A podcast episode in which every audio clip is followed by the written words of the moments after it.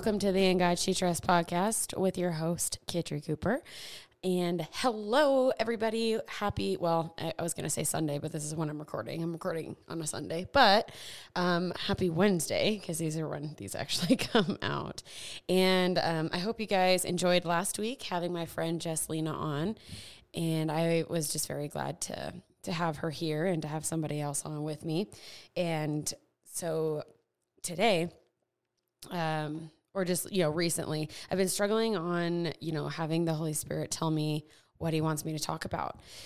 And today um or this week and especially today he was just like i told you a while ago what i wanted you to start on but you haven't done it yet.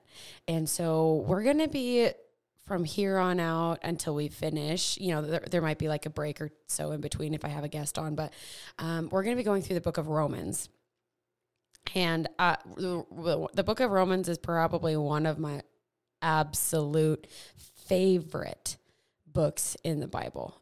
Um, it's it's absolutely amazing, but it is very very heavy and it can be very very hard to take and like a, lot of things can be hard to swallow and there's like a lot of things that can be kind of scary or hard to hear in the book of Romans, but it is extremely powerful.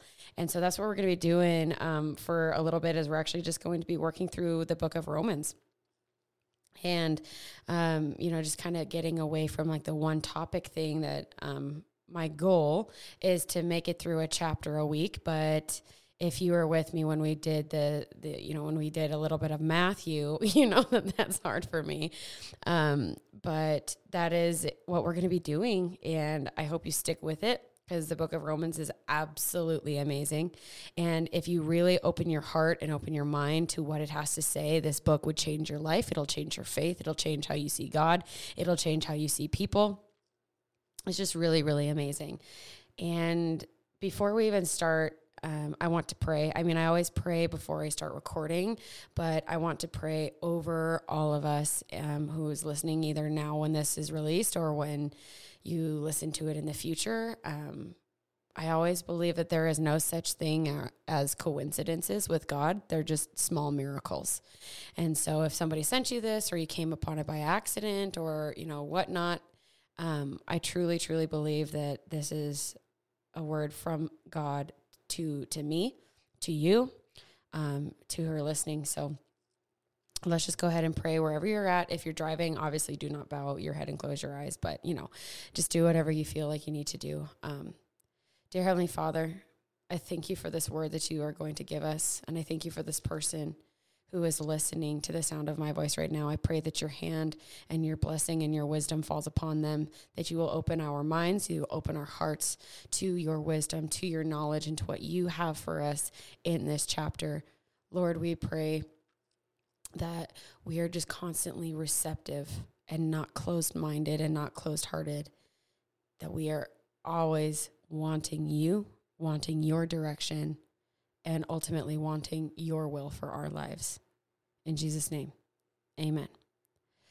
All right, so let's just try dive right into it because I've got a lot of notes, y'all. I got like three, four pages of notes. So here we go. So the book of Romans, we always have to do a little bit of history on it because you have to know um, kind of the historical context of when the book was written, why it was written, who it was written for, everything like that. So the history of it, it is um, written 100% undeniably by Paul. Um, and he wrote it um, to Rome while he was in Corinth. He was preparing to go to Jerusalem. Um, but when he wrote this book he had never been to rome he had never you know preached to rome he had not you know spread the gospel there um, what what this was is um, the rome church was mostly jewish people um, but they had a lot of converts known as gentiles right and the jews in Rome came to faith during Pentecost back in, um, if you look just in the previous book in Acts chapter 2, um, a lot of those Jews came to faith during Pentecost. And then on their way back home, they spread the gospel and they spread their faith as they, as they traveled. Um, and Paul had heard about this. And so he wrote a letter to them before he, he he had even been to Rome or met these people, he wrote this letter to them. He was still in Corinth, kind of wrapping up his min, his ministry there, and this was around the year 57 A.D.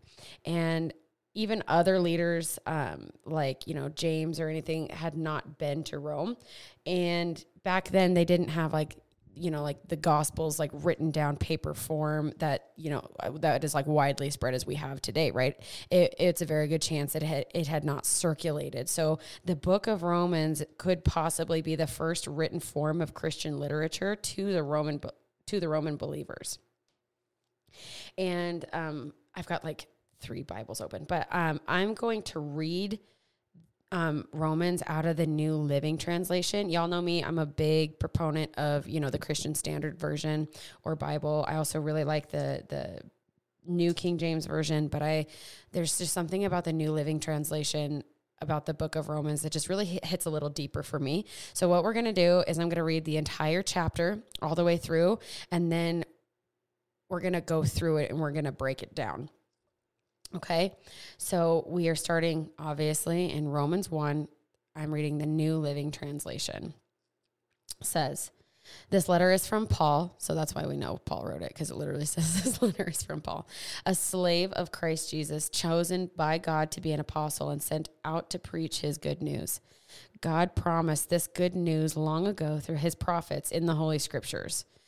The good news is about his son in his earthly life, he was born into King David's family line, and he was shown to be the Son of God when he was raised from the dead by the power of the Holy Spirit. He is Jesus Christ our Lord.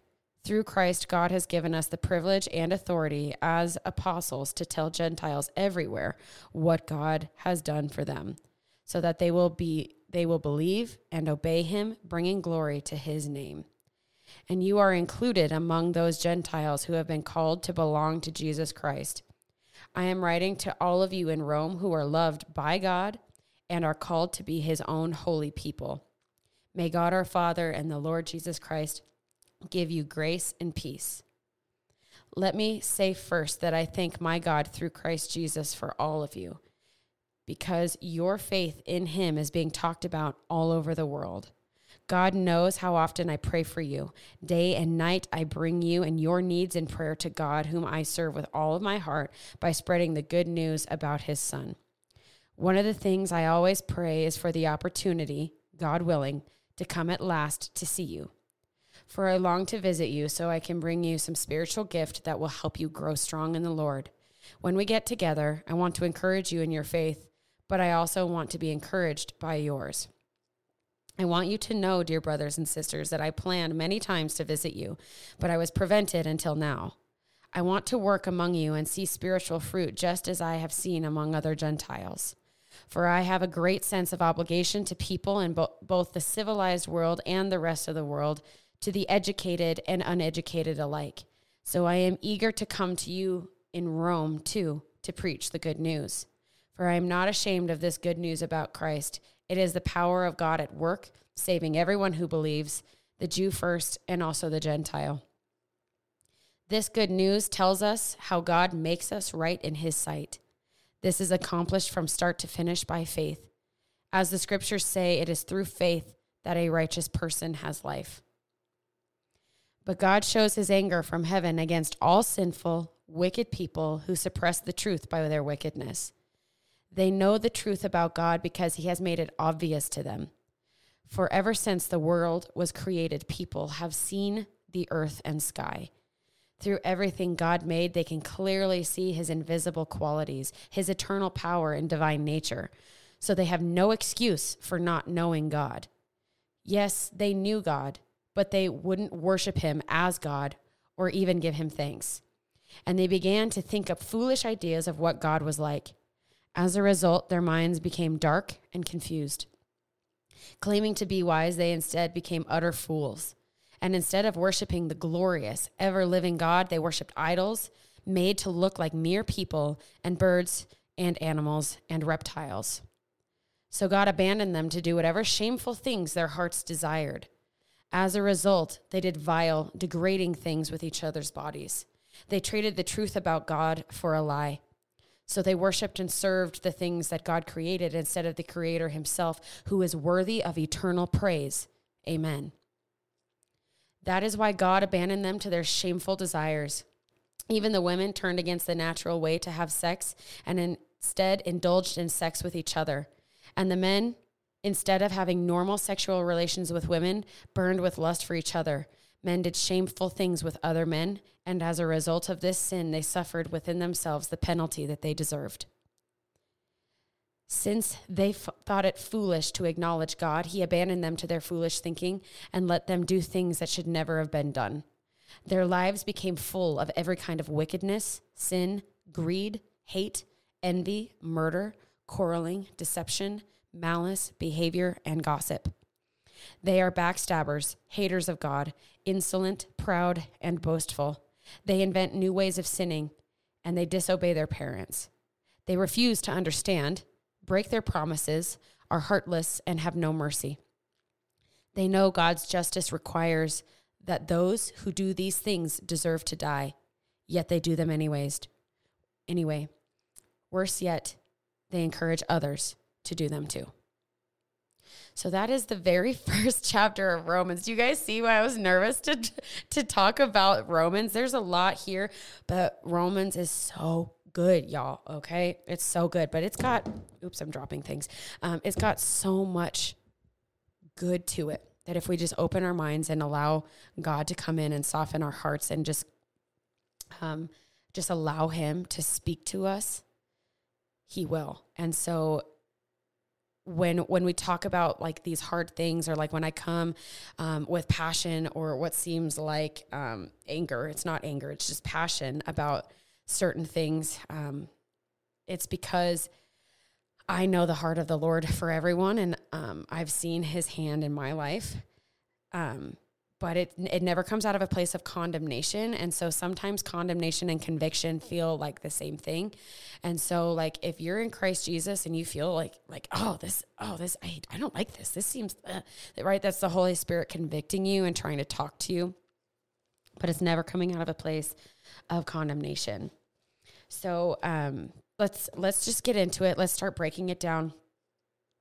So um, Paul was a Roman citizen and so when it said um, in like verse one, where it says this letter is from Paul, a slave of Christ Jesus, chosen by God to be an apostle and sent out to preach his good news, he he was a Roman citizen. So this was absolutely crazy for a Roman citizen to be thought of as a servant or a slave, right?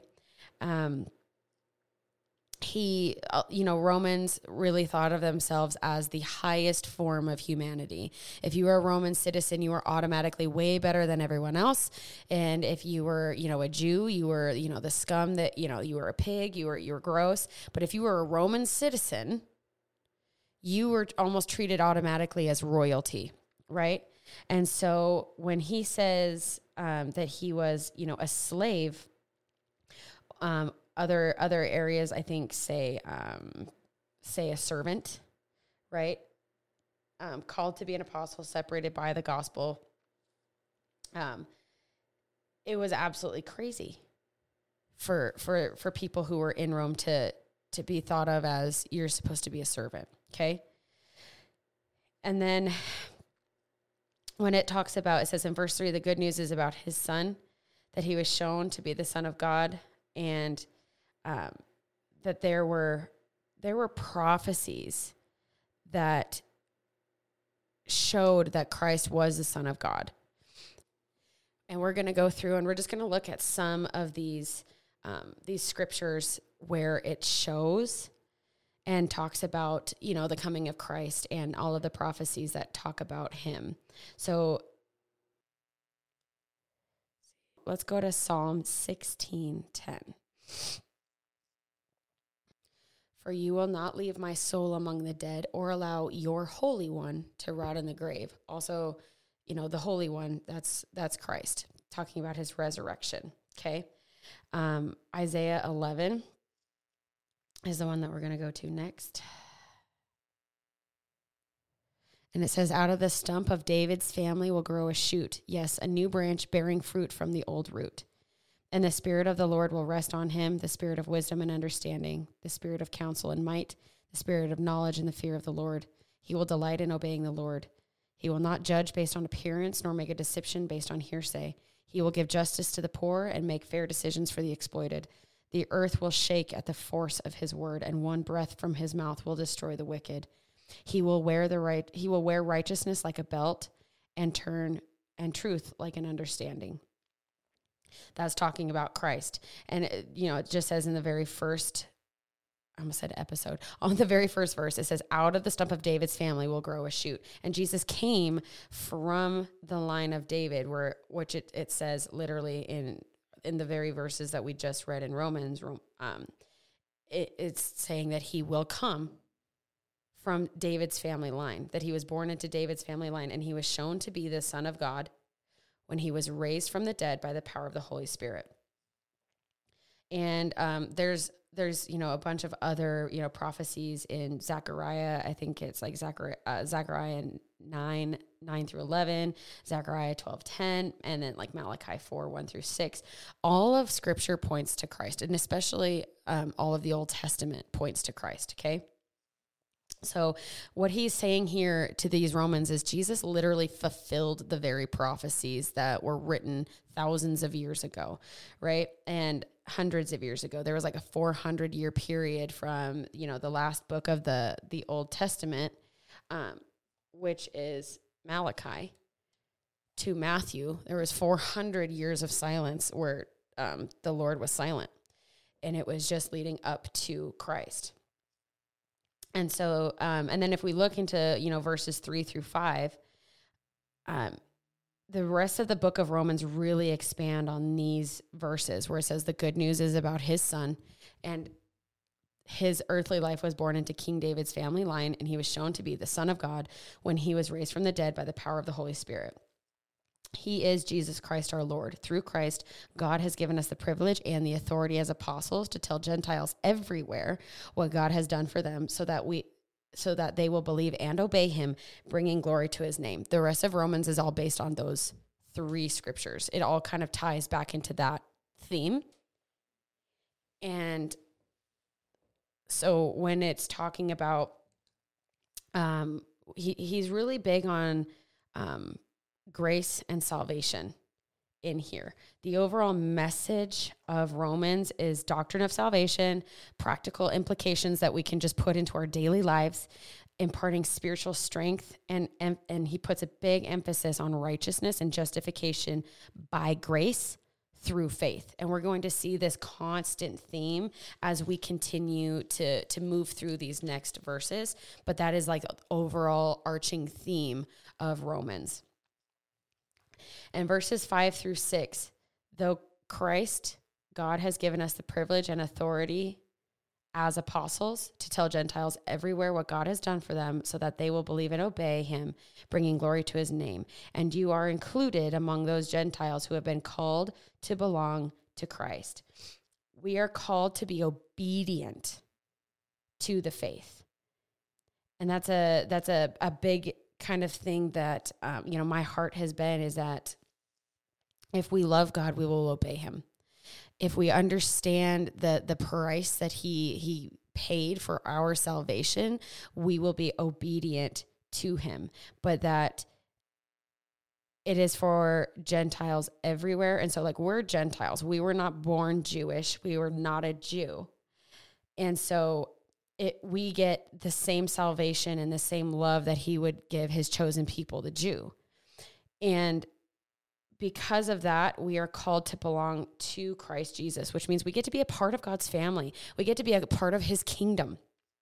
He is not, you know, uh, you know, he doesn't show partiality and he chooses this person, but he doesn't like you, so he's not going to choose you, but oh, he'll he'll choose this person instead. It's like, no, he he wants everyone to be able to be a part of his family. He says, I want you to be able to sit at my table and eat of my food and drink of my cup and live in my kingdom and, and be in this splendor. And there is not one person that he is going to deny if their hearts want to repent and come to him and acknowledge him as true king in their lives and acknowledge him as true master in their lives. And so this was this was really big. And then it, as it goes on in verse 7, he says, I am writing to all of you in Rome who are loved by God and are called to be his own holy people. May God our Father and the Lord Jesus Christ give you grace and peace. He's also really big on grace and peace. Um, if you look at like all of the books that he he writes, he always he always says like grace and peace to you. But so he's writing this letter to the Romans, and Rome was huge. I mean, if you just know any history, right? Rome was huge. It expanded many, many continents. It took over many countries. It had so much wealth, so much power. It it was the epitome of culture. A lot of where we get our things, even in America today, is based on um, what the Romans did back then. You know, our very democracy is set up how Rome set it up, right? So it was it had a huge worldwide influence on everybody. And rome was really really big on um, like force and um, protecting their land and protecting their beliefs with force and with fighting and with might right? Um, so rome was huge. It was powerful and it was absolutely glorious. It, it was extremely wealthy but it was also very very sinful. And romans worshipped pagan or he, known as like heathen gods. So through um, starting in verse 8 it says let me first say that I thank my God through Christ Jesus for all of you because your faith in him is being talked about all over the world. So these Jews that had come to faith that you know through um, the day of Pentecost when they heard that um, and then they spread it it their faith and how they came to Christ was just kind of sweeping over the entire world by storm. Everyone was talking about it. They were spreading their faith like crazy. And, you know, so Paul was just saying, I thank God through Christ Jesus for all of you because your faith in him, he's just saying, your faith is beautiful, what you're doing here. And then in verse 9 it says, God knows how often I pray for you. Day and night I bring you and your needs in prayer to God, whom I serve with all of my heart by spreading the good news about his son. Um, and so what he's doing is he's just like, even though I haven't met you, I'm still going to pray for you. We are brothers and sisters in Christ. So I'm going to pray for you. And this is what, you know, kind of the posture we should be taking with everyone is like, we're going to be praying for our brothers and sisters, not just those who go to church with us and sit next to church with us, but those who might be in other denominations and other faiths, that they are still brothers and sisters in Christ Jesus. And we are supposed to pray for their need. And we're supposed to go to God and intercede for them and pray for them and just bring um, bring um, bring them to the feet of God. And so that's something that I want to start doing more of. And but with Rome, they they had a lot of what is known as like heathen gods and all heathen means is a person who does not belong to the God of Israel or is lacking moral principles. And so, I mean, um, they they worshipped like a god of this and a god of this and a god of this and a god of this. And so Romans um, or Greeks, they really, really thought that Christians were nuts because they thought it was crazy that we would have one God for everything, but they literally had one God for literally everything, right? They had a god of war, a god of this, a god, and so it was absolutely crazy to people in Rome the idea that there's only one God for everything. And uh, Paul was just like, I'm going to to bring you and your needs in because Christians in Rome were heavily persecuted. I remember I went to Rome um, about six or seven years ago. And I can't remember exactly the place, but it was like the courts of where, um, oh, what's his name?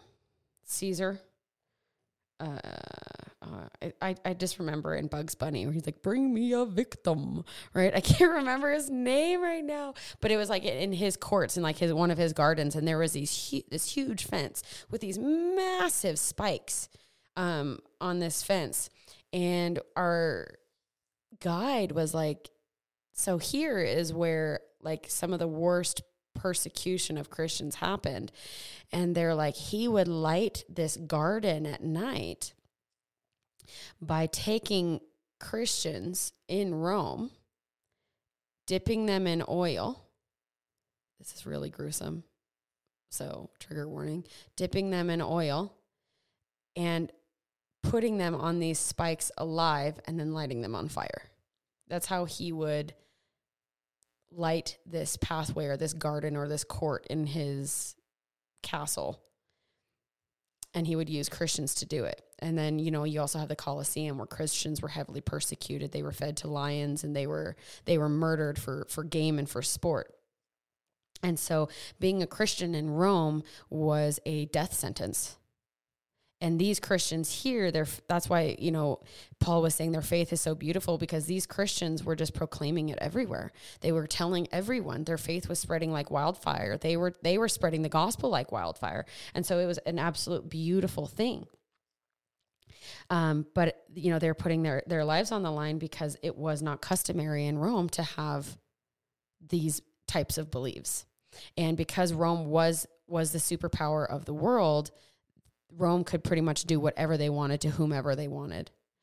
And so it was, you know, it was kind of a an overarching theme of darkness, but it was it was beautiful because they were being the light in the darkness that we are called to be. And then um it says in verse 12 when we get together i want to encourage you in your faith but i also want to be encouraged by yours so paul who was a huge apostle of God who did many amazing things was saying, I want my faith to be encouraged by yours because of what you are doing, what you are saying, what you are proclaiming. He's like, Yes, I want to encourage you, but I need to be encouraged. I want you to know, dear brothers and sisters, that I planned many times to visit you, but I was prevented until now.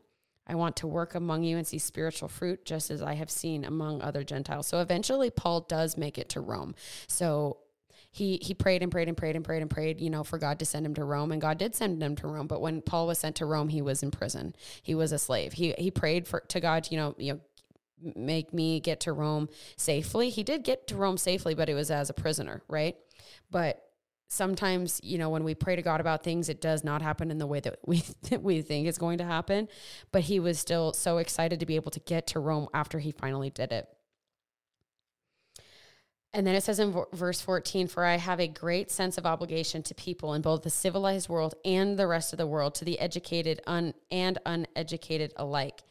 Um, so, in if you look in the Christian Standard Version or in the um, the New King James Version, it says in verse 14, I am obligated to both Greek and to barbarian, both to the wise and to the foolish. So Greek and barbarian, that just means a Greek, uh, somebody who is of Greek culture and somebody who is not of Greek culture.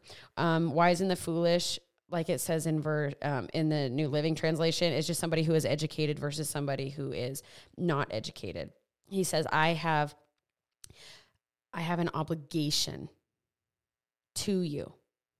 Um, that you will have, you know, that I can have a fruitful ministry among you just like the rest of the Gentiles. He is obligated to both uh, people of the Greek culture and not the Greek culture, both to the uneducated and the educated, um, because of his radical transformation in God. If you look at his story um, on the road to Damascus, he was a murderer of Christians. He he ordered their execution. He signed off on them, and then on the road to Damascus, the Lord showed up and blinded him and he had a radical change of heart for God and he just became this amazing apostle and he ultimately died and was martyred because of his faith um, but he was pretty much saying like I have an obligation to you and I really think that a part of his obligation is because he knew the price that God paid for him, the price that Christ paid for him. He's like, I I owe my life to him, so I I am obligated to serve you. And that is honestly like the heart posture that I want to have. And that I just pray to God that every person who comes to Christ is like that, Lord, because of what you saved me for or what you saved me from, because there's two types of testimonies. God either saved you for something or he saved you from something. My testimony is he saved me from something, right?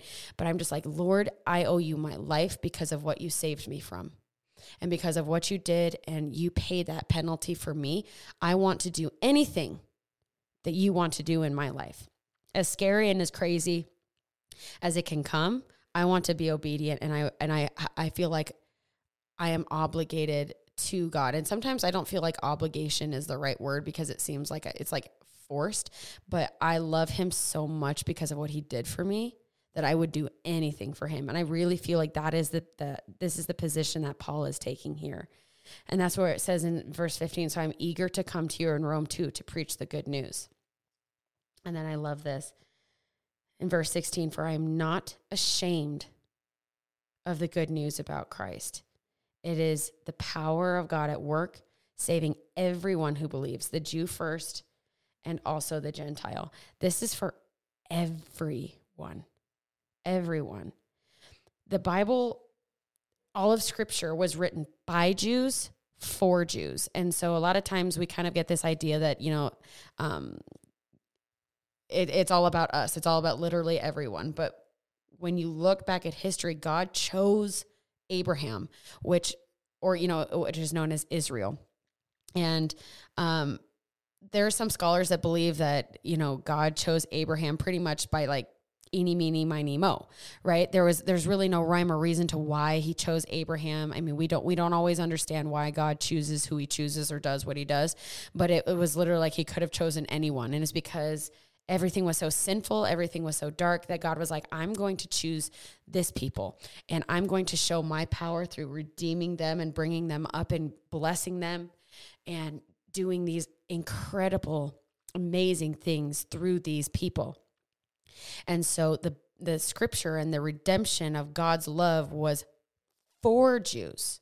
And so scripture was written by Jews for Jews. But because God does not show partiality, God said, you know what? If anyone else who is not born a Jew wants this, I will adopt them into my family. I will give them the same grace and the same salvation as I do my chosen people.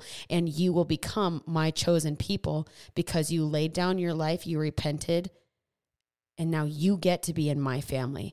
God does not show partiality, He does not um, play favorites. And so that is why this is such a beautiful gospel, is because it was written originally first to his Jewish people, to his chosen people. But he also extended it to the Gentile, to the people that were not chosen. And in verse 17, it says, This good news tells us how God makes us right in his sight.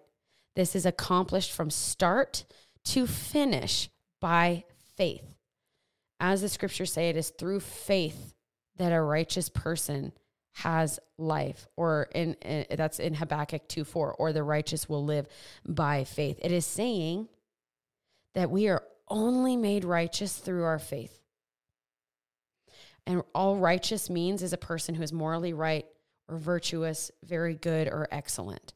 And so, by nature, our sin nature does not make us morally right. It does not make us virtuous. It makes us very bad and quite gro- grotesque in some areas, right? But it is saying we are only made morally right, very good, or excellent through our faith in Jesus. So, he's pretty much putting a kibosh here that's like you can try to work your way into it, but it's never going to be enough our our dead deeds, our dead works um, that we do just to kind of get ourselves into grace with God is not how we are made righteous. We are made righteous through faith in Christ Jesus. Point blank, period.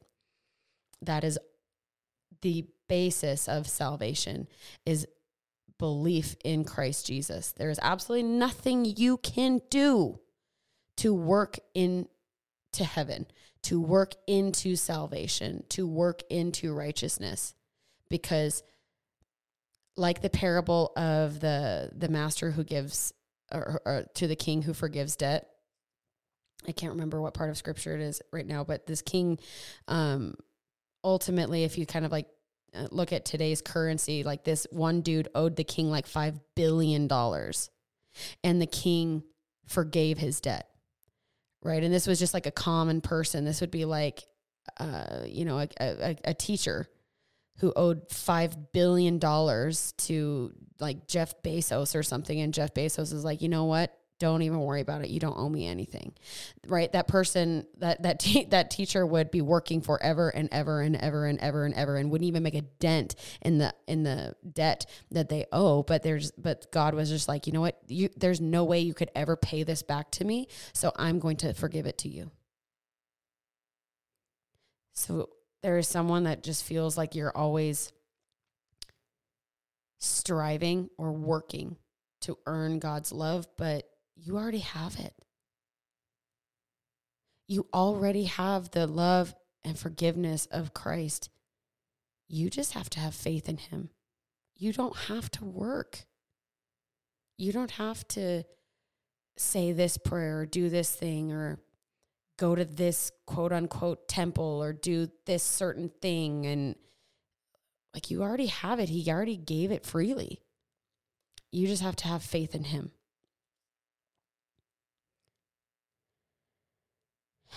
And then if we look in verse 18 through 19, this is where we start getting into the hard parts of scripture that, that is hard hard to hear. Um, so actually it's through verse 20. So 18 through 20.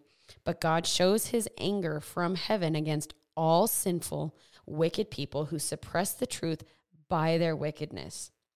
They know the truth about God because he has made it obvious for, to them. For ever since the world was created, people have seen the earth and sky. Through everything God made, they can clearly see his invisible qualities, his eternal power, and divine nature. So they have no excuse for not knowing God. So, what it's talking about here is God shows anger against sin, all sin, all wicked people, um, because they substituted truth for lies. I have substituted truth for lies. You have substitute, substituted truth for a lie or a fantasy or what we want. He, he wants to restore us, but he cannot restore us if we refuse to let go of our wicked ways, of our sin. And ultimately, ultimately, we refuse to let him restore us because of our self centered ways and our self centered lifestyles. And it's, it's all become very, very me centered in the church. I want to be comfortable. I want this. I want that. I want this in this way. Me, me, me, me, me. But in doing so, we, we become extremely sinful and wicked people. He cannot and will not tolerate sin because he is a pure, perfect, and holy God. And our own deeds that we think are quote unquote good do not get us God's favor. When we start thinking that we know best, I want God, but I don't want to give up this. I want God's blessing, but I still want to continue doing this. God cannot and will not turn a blind eye to it. Yes, He gives grace, but that doesn't mean that He is not going to call us out on our sinful ways if it goes against his scripture and against his laws and against what he says that we are supposed to do. Everything in creation points to God. If you look at the trees, the branches lift up towards heaven. The grass stands straight up, pointing towards heaven. All of the stars all of everything points to God. The sun in the sky is supposed to be a symbol of the Son of Man, where there is there's nothing that can get away from its heat. That's a verse somewhere. I know I just read that. I think that's in Mark somewhere. Right? The moon also reflects God as being the light in the dark places. All of creation is extremely detailed and intricate. Everything is. I mean, how many types of beetles are out there? How many types of fish? How many types of birds? The different colors, the different the different, you know, cows, the different types of dogs. Everything is so detailed and then how things reproduce and how things come to be and how things just are and how it's so beautiful and how everything works. I mean, just in our solar system alone, if we if the earth was 1 degree, just one tiny little degree closer to the sun, we'd burn up. And if the earth was just one small degree away from the sun, we would freeze and how we keep turning and how everything keeps orbiting and how the the universe is expanding faster and faster and faster than scientists know what to do with. And there's still species of of animals that we are still discovering and that there is still math out there that we have not yet uncovered. And there is so much in earth. Everything points just in creation to God because he created everything. He is so big, so much bigger than we could possibly imagine. I mean, just his words alone created everything you see.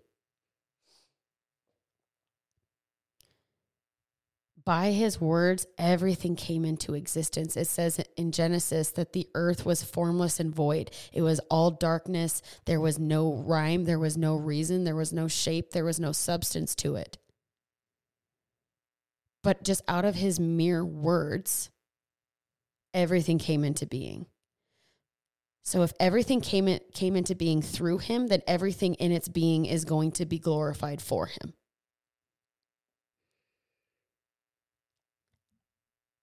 Because of Adam's fall, the earth is cursed.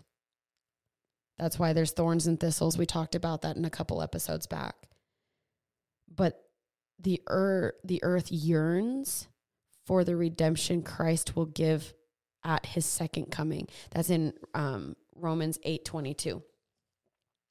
It literally talks about like birthing pains, like the, the earth groans for God to come back and restore it. It says um, in Romans 8 22, for we know that all creation has been groaning as in the pains of childbirth right up to the present time. And we believers also groan, even though we have a Holy Spirit within us as a foretaste of future glory. For we long for our bodies to be released from sin and suffering. The earth itself groans like, like being in childbirth for the redemption because the earth was also cursed because this is why the earth was cursed. Adam was given um, dominion and rulership over the earth. And because Adam was then cursed, everything underneath it that he was supposed to rule and and um, be kind of sovereign over was also cursed. That's why we have natural disasters, earthquakes, tornadoes, hurricanes.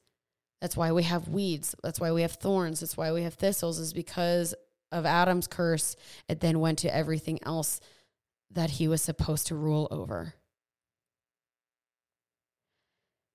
But then the really big part to me that's crazy um, in Romans chapter 1, verse 20, is it literally says that we are without excuse. Through everything God made, they can clearly see his invisible qualities, his eternal power, and his divine nature. So they have no excuse for not knowing God we have something in us that we are born with that knows He is real. We are born with a sense of God.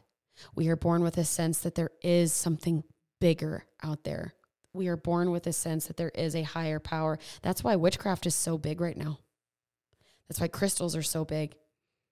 Why, you know, people practice yoga so much and tarot cards, it's because, you know, you know, people believe that the universe is like the great power, right?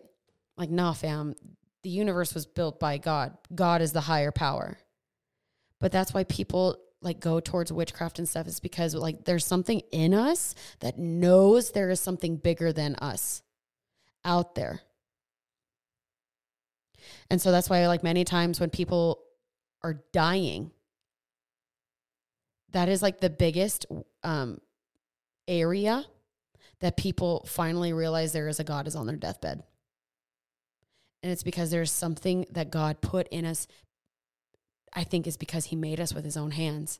He breathed his own air into us to give us life. There is something that we absolutely know to be true in our soul. We know it in our spirit, we know it in our soul, but our minds and our selfish desires is what tries to convince us of otherwise. It's our self centered ways that want to make us God instead of realizing that only God is God. And so that's why in verse 21 it's talking about idolatry and how these people, because of their sinful ways, like we they knew God. It says they knew God, but they wouldn't worship him as God or even give him thanks. And because they knew God, but they didn't want to worship him, they I, uh, ultimately I think they wanted to worship themselves. We want to worship ourselves. It's like that's why like self-care is so big. Just you got to love yourself. Which is true, yes, but it's only because of the love that we have for God and the, the love that God has for us that we can love ourselves and then love other people. But um because I knew God but I didn't want to worship him as God, I began to be an extremely sinful and foolish person. I've told my testimony many times. And that's just kind of the trap that we, especially in the American church, fall into is we don't want to worship him as God or give thanks to him. We want what we want. We don't want to follow his laws because they're not cool they're, they're, they make us uncomfortable. They don't make sense to us because God's laws goes against our flesh.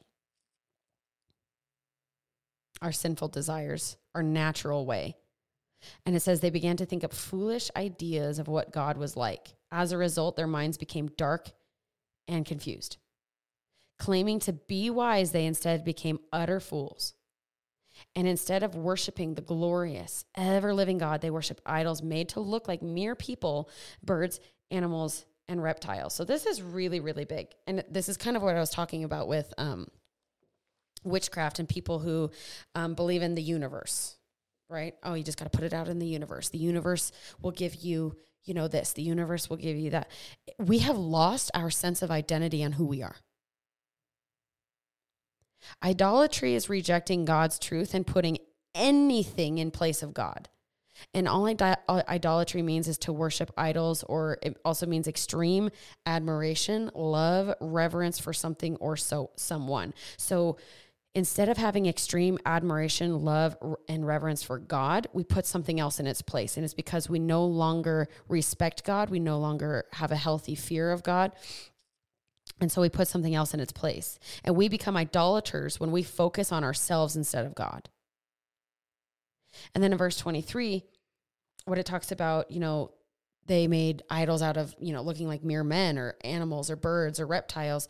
We were created to rule over the animals in creation. So here, that is when where these people or we lose sight of who we are. In Genesis, God spoke everything into existence. He made the birds of the air, the reptiles, the water, the sun, the stars, everything out of words. But we, humans, were the only thing that He made with His bare hands. He made Adam out of dust from the ground, and He made Eve out of the rib of Adam. And it says he forms us. It says in Psalms that he he knits us together in our mother's womb, that he literally puts together our inward parts. That is with his hands, that is intricate. He's also known as like the potter, right? With clay, he's molding us and he fits us. That's very intricate. He's right in there shaping everything. And we are the only pieces of creation that did that. And then he gave us dominion over the earth. So, why on earth are we looking to animals, people, and birds or reptiles as gods when we are we're supposed to be their rulers? Yes, the universe is vast and amazing and huge, but he created that with his words, not his hands. You were created with his hands. all other creation is kind of like, who is this person that they get to be so amazing? There, there's a verse that the angels are like, who is this creature that God made just below himself? The universe is not God. God created the universe. We have got to stop looking at horoscopes and tarot cards and witchcraft and crystals as a way to bring us peace and joy and bowing down to idols of i mean of of money and pride and people when we are the only things on this earth that he created with his bare hands know who you are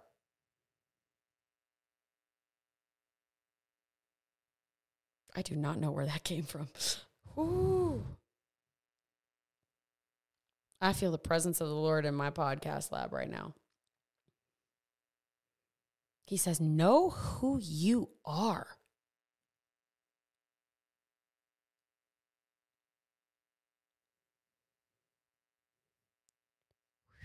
Sorry, I have to breathe for a second before I move on.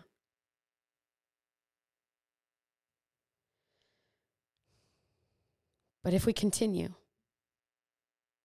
to worship idols, to be self centered, to live how we want to live, God will allow us to be turned over to that life.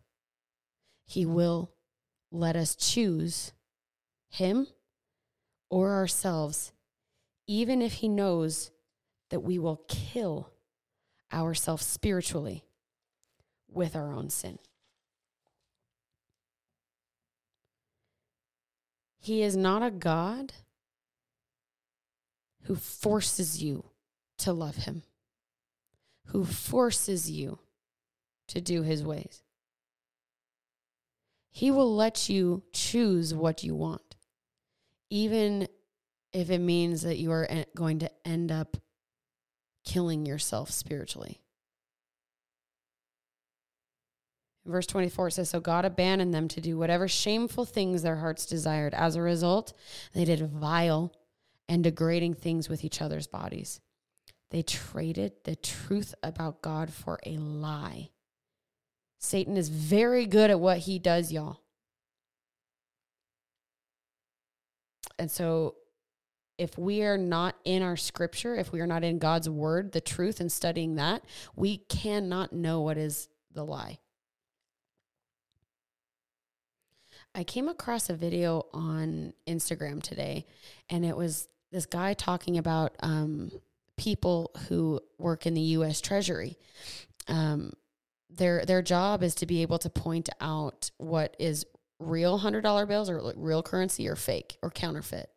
And so he's like, you'd think that they would study the counterfeit bills like absolute crazy in order to recognize a counterfeit, but they don't. What they do is they study the real currency, the real bills, so much that when they come across currency, they're like, I don't know why it's fake, but I know it's fake because they have studied the truth so much and they have studied the real thing so much that when a lie comes, they can tell that it's a lie. And that is why we've got to be in our word. That is why we've got to be in the word of God because it is truth, y'all. It is 100% truth. And so if we are not studying it, we can't know if we are being lied to or not. Be in your word. So they worshiped and served the things God created instead of the Creator Himself, who is worthy of eternal praise. I, I, I, that is literally the tangent that I just went on. Why are we worshiping what is created instead of the Creator? He is worthy of everything. Everything. So do not worship the universe worship the one who hung the universe in its place. I literally see God like placing the universe like a ornament on a tree. A Christmas tree, right? He placed the universe where it's at and everything in it. So we need to make sure that we are worshiping him. And then in verse 26, That is why God abandoned them to their shameful desires. Even the women turned against the natural way to have sex and instead indulged in sex with each other. Men did shameful things with other men, and as a result of this sin, they suffered within themselves the penalty that they deserved. This is a hard uh, this is a hard thing to talk about, but I but I got to. Um, so homosexuality is nothing new. Like, you know, homosexuality today is just as as as widespread as it was when Paul was writing to the church in Rome um, thousands of years ago. Um, and so I mean, it's it's always been it's always been something that um, that people have struggled with, right? And so it's especially now it's become very very widespread and accepted and and everything. Um, but homosexuality is strictly forbidden in scripture. You can also look up leviticus 18 22 homosexuality um, is considered an acceptable practice in our world today and a lot of people celebrate it. And if if you are homosexual i am not condemning you whatsoever. Whatsoever but i also know how god created you it doesn't make sense because attraction is not a sin you cannot find me one verse in the Bible where it says being attracted to somebody of the same sex is a sin. It is acting on it. That is, there are desires of my flesh that I know is a sin that I want to do, but I have to kill that desire because God created us in a way that reflects Him with His people and Him with His church. But society cannot be the one to determine the standard for God's laws. And some people believe that um, that your attraction is is normal, um, or you're, that you're born with it. But God does not obligate or encourage us to fulfill our desires, desires, even the normal ones, even the heterosexual sexual desires outside of marriage. And we have to just make sure that our desires do not become acted upon. That's why I always talk about sacrificing our flesh. God had a natural plan for sexual relationship in his idea with creation. But unfortunately, because sin entered the world, all it did is it just distorted the natural ways that God created it to be and just twisted it. So sin means not only denying the use of God, you know, of, of God, but also denying the way we were made.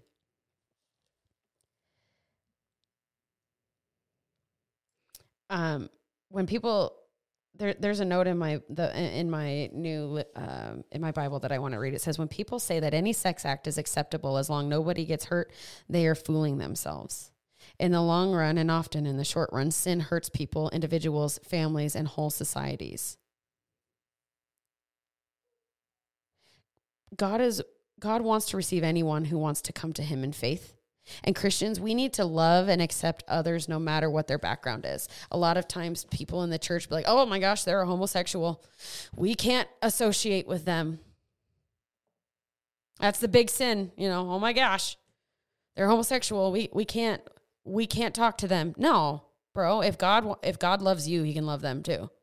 Like I just because my sin was heterosexual does not make my sin less than the sexual sins of homosexuals. But the thing is is we have to lay that part of our lives down. We have to we have to sacrifice our flesh and lay it down and know that God's laws are God's laws, that He means what He says. Even if it doesn't seem fair, even if it doesn't seem right, even if it's not convenient, even if it absolutely hurts us to our core, we don't get that option. We don't get to have an opinion on it. There are still laws in the Bible that I struggle with, like, God, why? Like, that's not what I think. That's not what I want. That's not how I feel.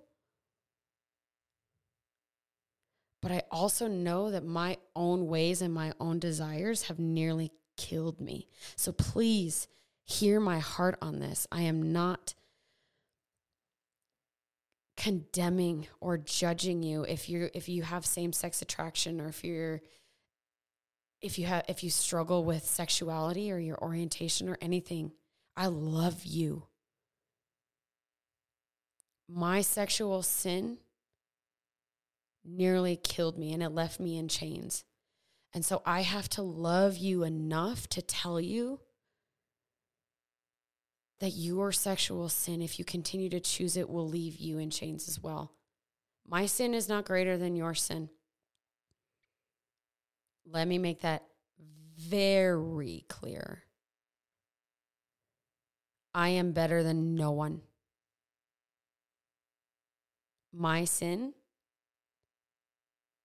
is the same sin as yours. Just because it looks different and comes in a different wrapper, it is still the same.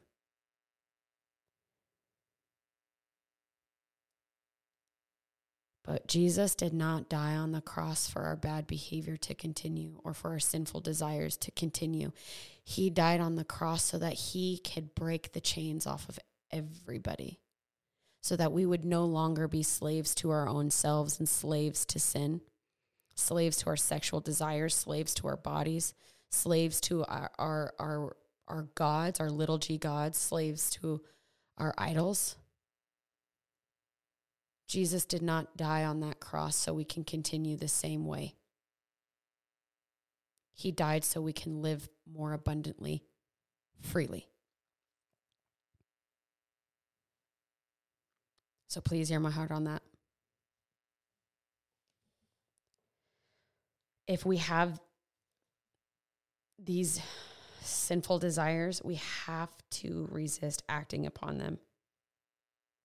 And so there are certain things that I avoid because of my past life. I have a past life of sexual sin and of lust. And so there there are songs that I cannot listen to, there are movies that I cannot listen to. There are places that I cannot go or be there after a certain time because of my past. And that is a boundary that the Holy Spirit has put on me.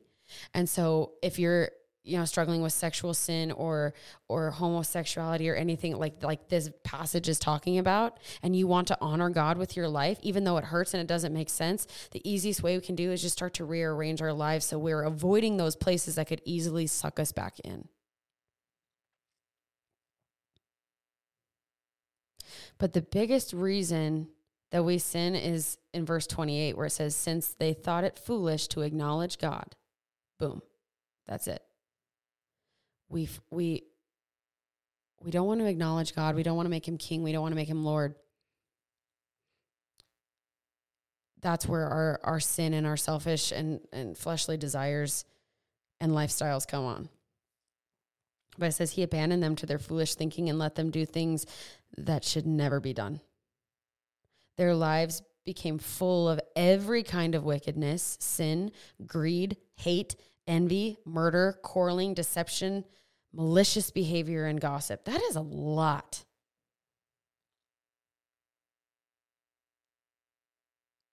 That's a lot. Ooh, I love how gossip is in there because a lot of times we don't think as gossip as a big sin, we just think of it as a weakness. Their lives became full of every kind of wickedness sin, greed, hate, envy, murder, quarreling, deception, malicious behavior, and gossip. Gossip is a big thing, y'all. Gossip can kill so many people just by a flick of a tongue. In verse 30, they are backstabbers, haters of God, insolent, proud, and boastful. They invent new ways of sinning and they disobey their parents. I find that very interesting.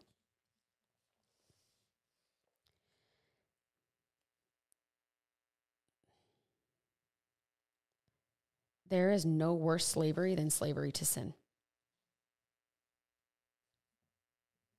Ab- absolutely nothing worse slavery wise than slavery to sin.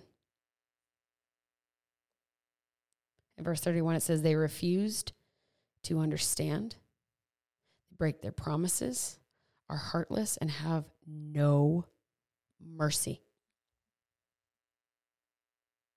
They know God's justice requires that those who do these things deserve to die, yet they do them anyways. Worse yet, they encourage others to do them too.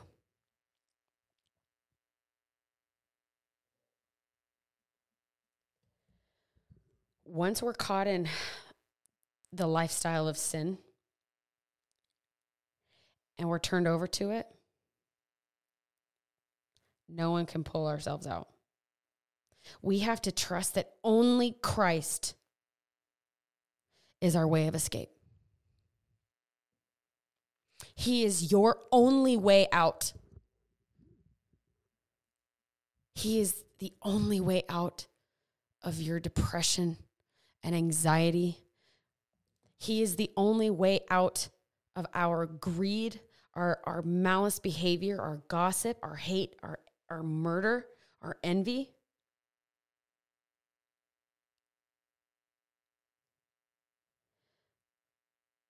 When I was living my double life, it was like every sin was me just putting the shovel in the dirt and just start and just like flicking the dirt over, you know, just this first started as a small hole. Didn't seem too big of a deal. You couldn't really tell a difference and then I just kept kept digging, and then meh, maybe if you accidentally stepped on it, you twist. I twist my ankle, you know, kind of hurt, but mm, it's okay. I can keep walking. And then I just kept in this downward spiral, and with every sin and with everything that I decided that I was going to do, and not sacrificing my flesh to God, I built myself a crater in the earth. And then one day I looked up, and I was miles from the surface of the earth. I had dug myself so deep into sin and into darkness that it was like the light was just like a tiny end of a pencil. And as hard as I tried to claw myself out, I couldn't. And it wasn't until the day I decided I wanted Jesus instead that was that was when Jesus threw me a ladder down. But he was my only way out. And in doing these sinful things, I deserve to die. But I did them anyways. I knew they were wrong, but I did them anyways. And there were times where I encouraged everyone else to do the same thing too. Because the thing is, is misery loves company. We know that we're wrong, so we look to everyone else to validate our flesh. I can't even tell you how many times that I went to people who would validate me living with my ex and make me feel better. Or even tell others, yeah, just live live together, it's fine. And it's because I knew it was wrong, but I didn't want to be the only one living there. So I wanted everyone else to be there too. And oh my gosh, Lord, I am so sorry I did that.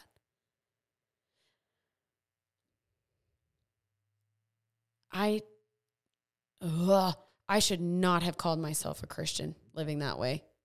And if,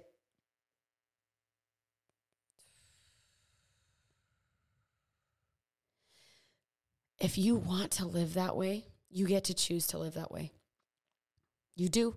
You you have a choice of either God or your own ways. You do. You have a choice. But please don't call yourself a Christian if you do. Please don't. I did it for a long time. And because I called myself a Christian, I led others into darkness. And that is my that is my biggest regret from my past life. It's not my sin, it's not anything else. It is the fact that I led others down that path.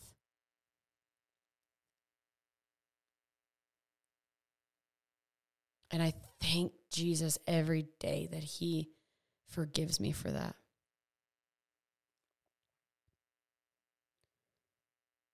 But He is our only way out. He is your only way out. You don't want to live like this.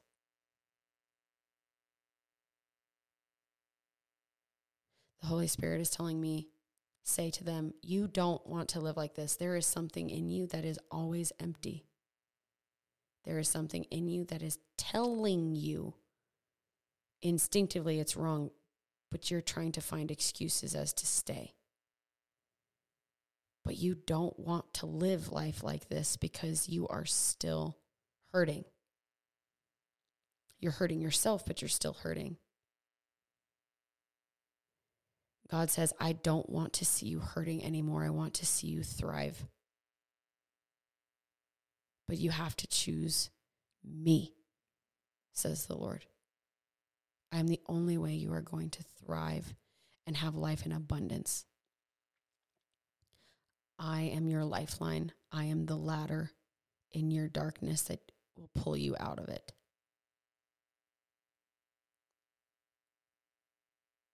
Lord, I thank you that you are a God who gives us a way out. Lord, I thank you for giving me a way out. And I thank you for whoever is on the other sound of uh, uh, uh, listening to the sound of my voice or on the other side of this podcast. Lord, I just pray that you, you, you come into them and you infiltrate your their heart and that you just show them your mercy and your love and your grace and that you show them the way out because they don't want to live like this lord they don't want it they're hurting you see it you see everything. There is absolutely no secret that we can keep from you. You see everything. Lord i just pray that you show them the way out. Thank you for being a God who goes to us in our darkest moments, in our darkest hour, and rescue us. You don't sit with us in the darkness, you pull us out of the darkness and into light. Lord, show the people who are listening to this right now how much you love them. Show them the error of their ways, show them the error of how they've been walking in life and show them how beautiful life can be if they choose you, if they choose to lay down their selfish desires. And Lord, continue to help me lay down my selfish desires because I am not perfect. But lead us into your light and into righteousness because of your grace and your salvation. Amen. Y'all, I love y'all so much. Thank you for listening. Thank you for reaching out. You are always free to reach out. Um, I've had a lot of people reach out to me lately and just asking for advice, asking for help, and I'm always here. Um, I'm going to try to be better about being more active on Instagram and Facebook, but um, it's in God She Trusts on Facebook and on um, on Instagram. And I just hope that you guys have a blessed week and uh, just keep leaning on God. Keep reading His word, keep leaning into His ways, and He's going to show you a way out and He's going to show you abundant life. Have a good week, y'all. See you later.